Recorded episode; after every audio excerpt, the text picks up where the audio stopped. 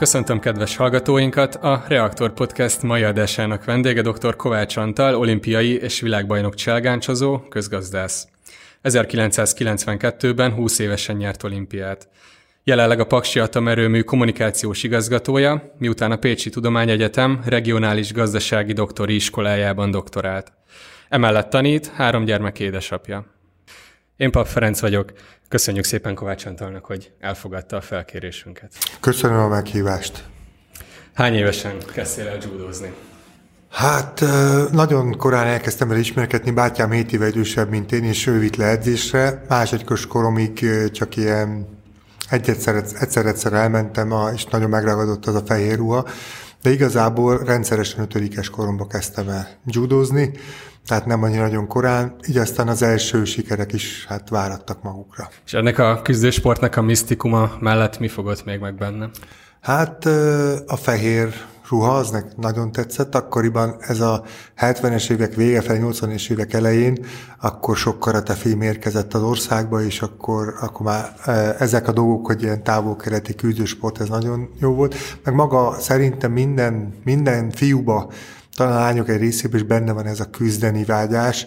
Az evolúcióban fontos volt, hogy meg tudjuk védeni magunkat, és szerintem mindenki benne van egy kicsit az, hogy akar küzdeni. Ez bennem erősebben benne volt, sose voltam verekedős, de, de ezt a testtelestelni küzdemet, ezt nagyon szerettem, úgyhogy aztán ott, ott ragadtam. Mikor fordult komolyra? Hát, hogy őszinte legyek, amikor az olimpiát megnyertem. Tehát én végig végig a, a sportra úgy tekintettem, mint egy nagyon jó ö, hobbira. Az első a tanulás volt. Nem azért, messze nem azért, mert én ilyen eminens tanuló voltam, hanem a családomban az volt az értékrend. Egy egyszerű családból származom, de ott a tanulásban látták a, a kiemelkedés lehetőségét, és akkor mehettem el edzésre, hogyha az otthoni dolgaimat megcsináltam, meg a tanulmányaimmal úgy álltam. És akkor így én a műszakegyetemen kezdtem a, a tanulmányaimat, viszont a, a, a olimpia előtt már nyertem egy-két korosztályos versenyt, és úgy tűnt, hogy az olimpiára esetleg kijuthatok, és akkor halasztottam az egyetemen. De hát ugye nem volt előtte még olimpiai bajnok judós, érmes is viszonylag kevés, hárman voltak, tehát nem volt ez egy olyan biztos életpálya, de annyira szerettem sportolni, mert olyan szerettem a judót, hogy akkor ezt így, így, így, így döntöttem a halasztás mellett. De mégis hoztál egy komoly döntést, hiszen egy olimpiai győzelemhez heti sok edzés kell például. Az, az, az régebb óta megvolt, tehát én azt gondolom, ez a komolyra fordulás, tehát amikor én komolyan szeret, elkezdtem edzeni, ötödikes koromban kezdtem el heti ötöt edzeni, aztán jött Tóth Béla Paksra, illetve Hangyási László 86-ba, és onnantól kezdve azért látszott, hogy esetleg lehetnek sikerek. De mondom, nem, nem gondoltam, szóval nem volt egy ilyen, ilyen kitűzött cél előtt, ami olimpiai bajnok akarok lenni. Én szerettem egyszerűen edzésre járni, tehát ez, ez jó volt, szerettem küzdeni. A mai napig ez a fajta inspiráció, hiszen már nincsenek céljaim a sportban, de, de, de az edzés az nagyon fontos rész az életemnek. Milyen érzés volt megnyerni az olimpiát? Ez egy jó kis kérdés. Ez nekem sajnos nem sokkal előtte halt meg édesapám egy pár hónappal, és amikor véget ért a döntő, akkor én már onnantól kezdve volt egy ilyen képszakadásom, és nem is nagyon emlékszem a dolgokra. Annyira emlékszem, hogy minden meccs után nyomtam el magamba azt az érzést, hogy már hol tartok, mert ha a be, hát ugye előbb említetted, 20 éves voltam, még juniorkorú versenyző, bejutok egy olimpián négy közé, az már akkor eredmény, akár azzal meg is elégedhettem volna. Úgyhogy nem foglalkoztam vele, elnyomtam az érzést, hogy hol tartok, döntőnél is, döntő előtt is, hanem csak a következő meccsre. Ezt a Hangyási László edzőn Lacibától tanultam. Ő mondta mindig, hogy nem foglalkozunk az egész mezőnyel, nem kell mindenkit megvenni egyszerre, mind a olimpián, akkor 32-en voltunk talán, hanem mindig csak az az egyet, aki előtted áll. És így mindig arra figyeltem, hogy a következő feladat, a következő feladat, aztán egyszer elfogytak. És arra emlékszem, amikor véget ért a döntő, tehát, hogy elfogytak, nincs több, és már nem volt hova tovább visszanyomni magamba azt, hogy, hogy hova értem, akkor ez egy elég nagy megrázkódtatás volt. Pozitív megrázkódtatás, csak ezzel jött édesapám dolga, úgyhogy ez meg egy kicsit úgy fájdalmas volt, és az, hogy ez milyen érzés, sokáig nem is nagyon fogtam fel. Volt, hogy éjjel felébredtem félelmben, nem tudtam, hogy álmodtam-e az egészet, vagy, vagy valóság, úgyhogy sok évnek kellett, mire meg, megszoktam. Egyszerre voltál válogatott sportoló és egyetemista, először a 92-től jártál a műegyetemre, majd 94-től a Pécsi Tudományegyetemen tanultál közgazdaságtant. Milyen volt az időbeosztásod? Hát ez nagyon szoros volt, ez mai napig elég szoros.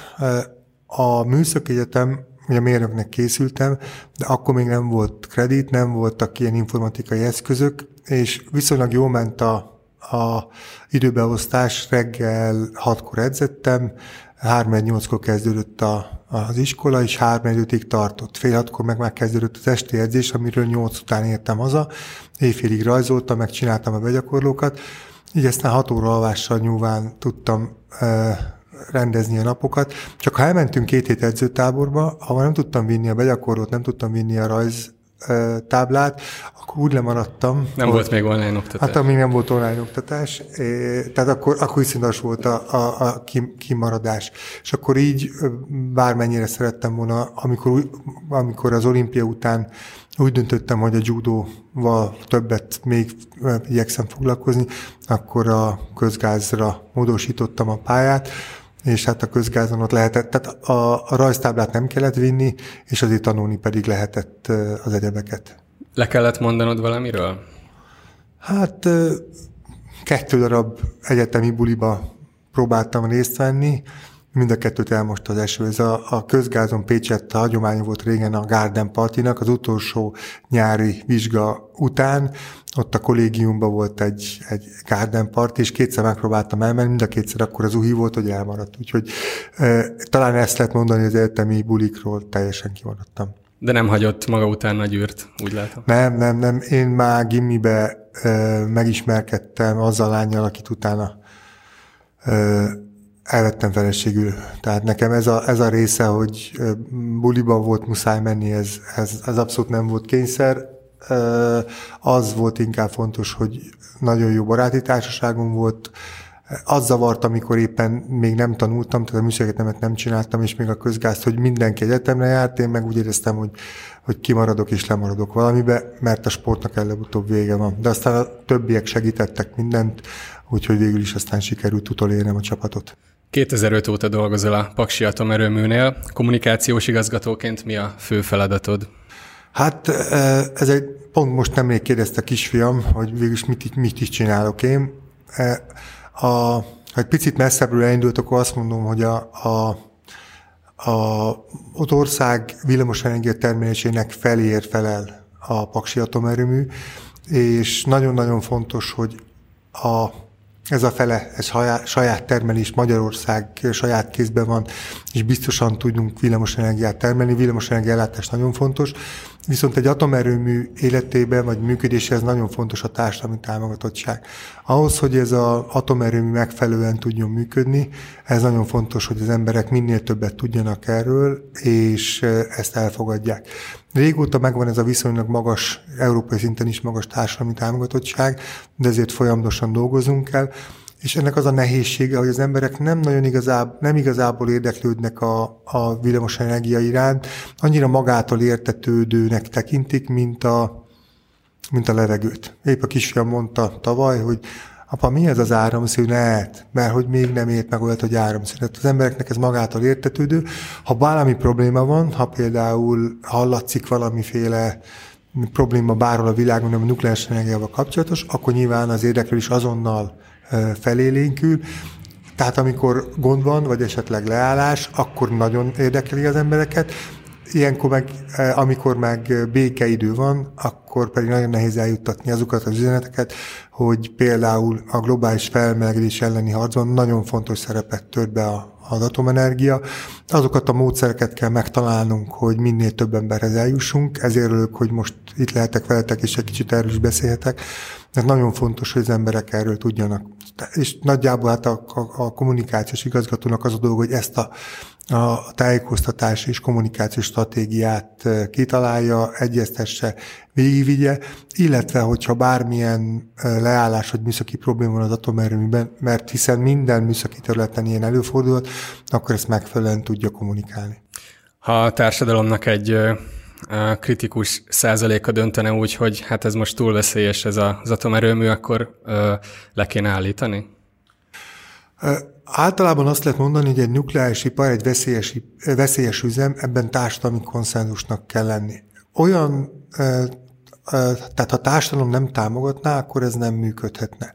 De az látszik, hogy azért mindenki tudja, hogy mennyire fontos a villamosenergia, és Magyarországon nagyon régóta 70-80 százalék között van a társadalmi támogatottság ezzel kapcsolatban, úgyhogy ilyen, ilyen probléma nincs. Ott, ahol ez megbillen, ott, ott, ott komoly problémákat okoz. A németeknél történt ez, ők leállítottak már 8 blokkot, és 22-ig elvileg le fogják állítani a maradék blokkjaikat is.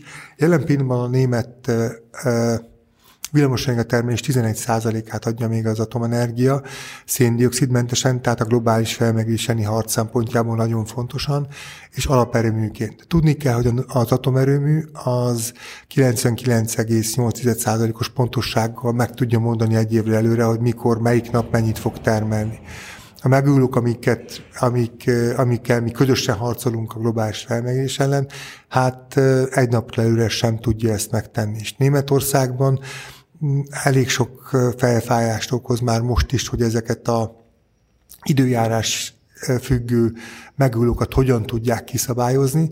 Ha ez a 11 százalék, ami biztos volt az a német rendszerben kikapcsolják, akkor, akkor nagyon nehéz lesz lekövetni azt a, azt a, azt a változást, amit a megújulók ö, okoznak.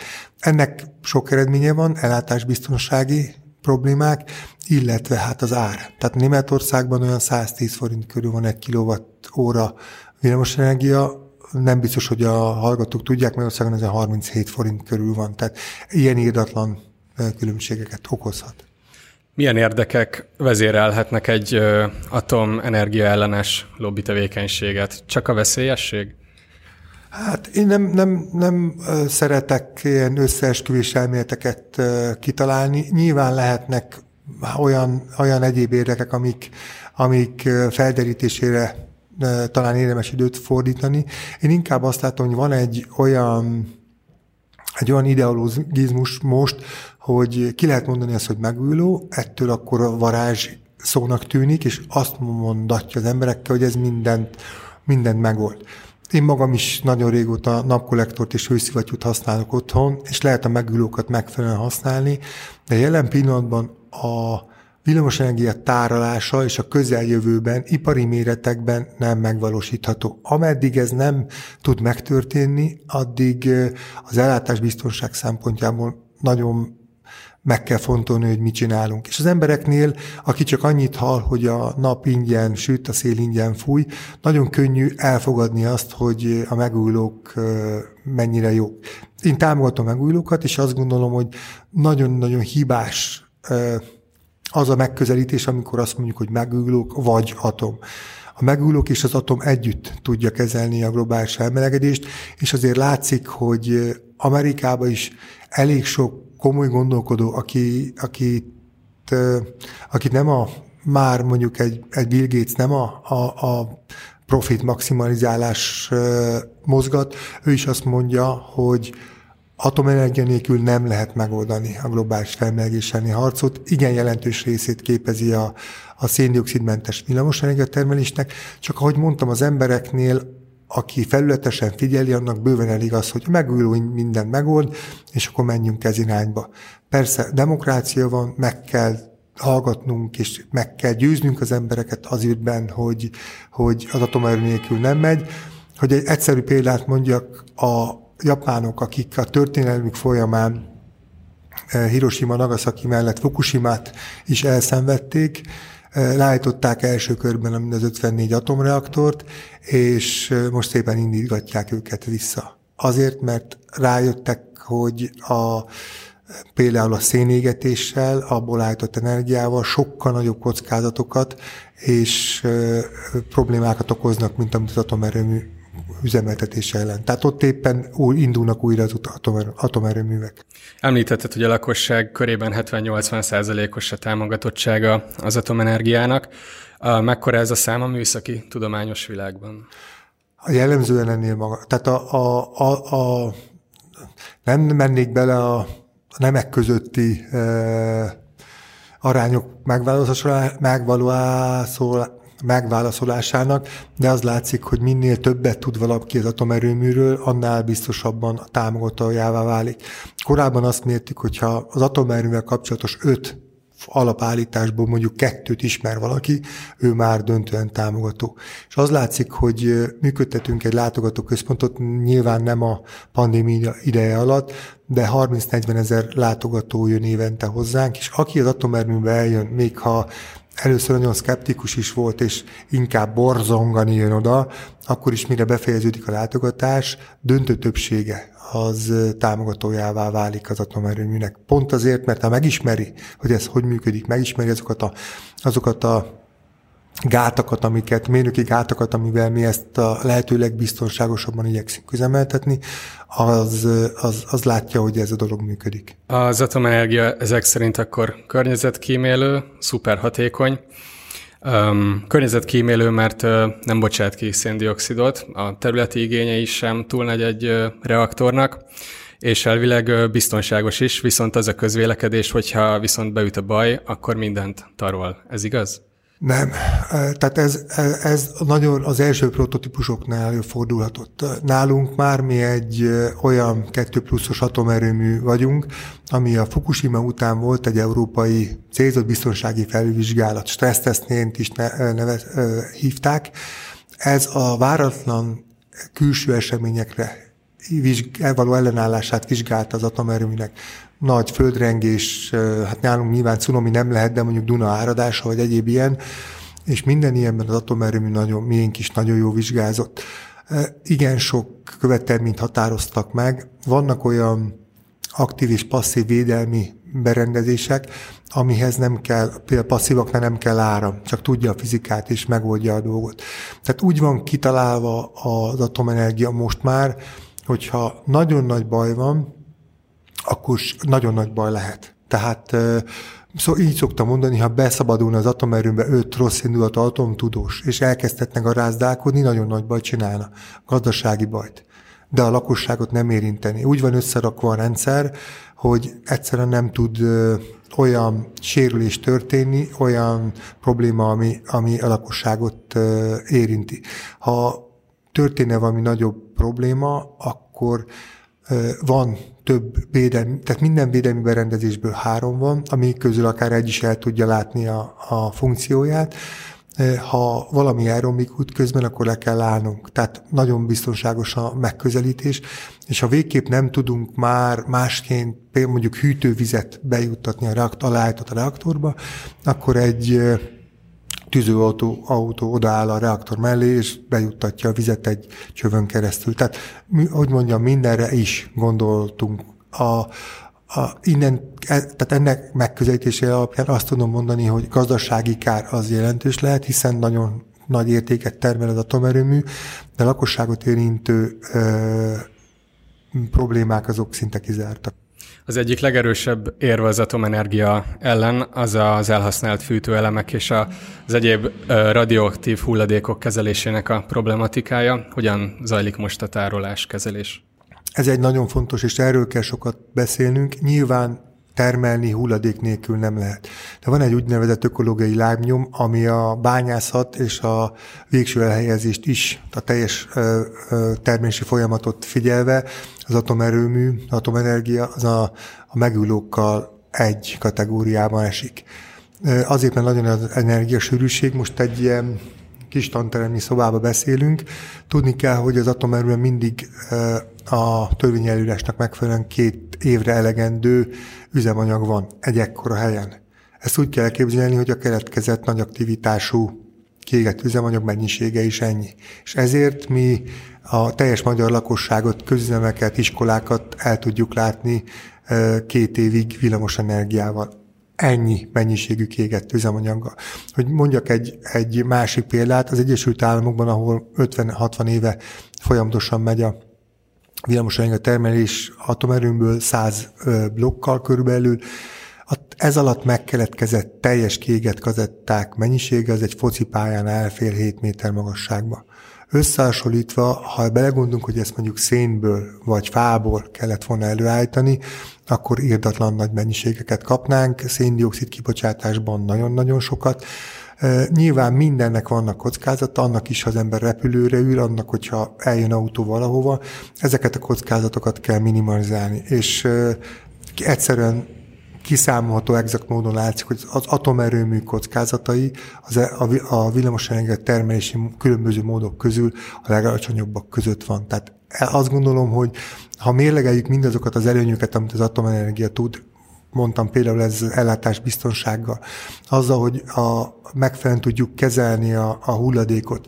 Az atomenergia eladási árában, minden egyes kilowatt árában benne van az a az a pénz is, amit befizetünk a központi nukleáris pénzügyi alapba, amiből fedezzük a, a hulladékok kezelését, és gyakorlatilag ez a, ez a e, lánc, ez, ez, ez zárt. Egy dolog van még vissza, a kiégett kazetták feldolgozása utáni végleges tároló, de a világon ezt svédek és finnek járnak elején, tehát két környezetudatos nép jár ebben az elején, és ha látjuk, hogy mi a legjobb, legjobb gyakorlat, akkor annak megfelelően tudjuk meghozni a mi döntéseinket, de ezzel kapcsolatban is az előkészületek azok, azok folyamatosak.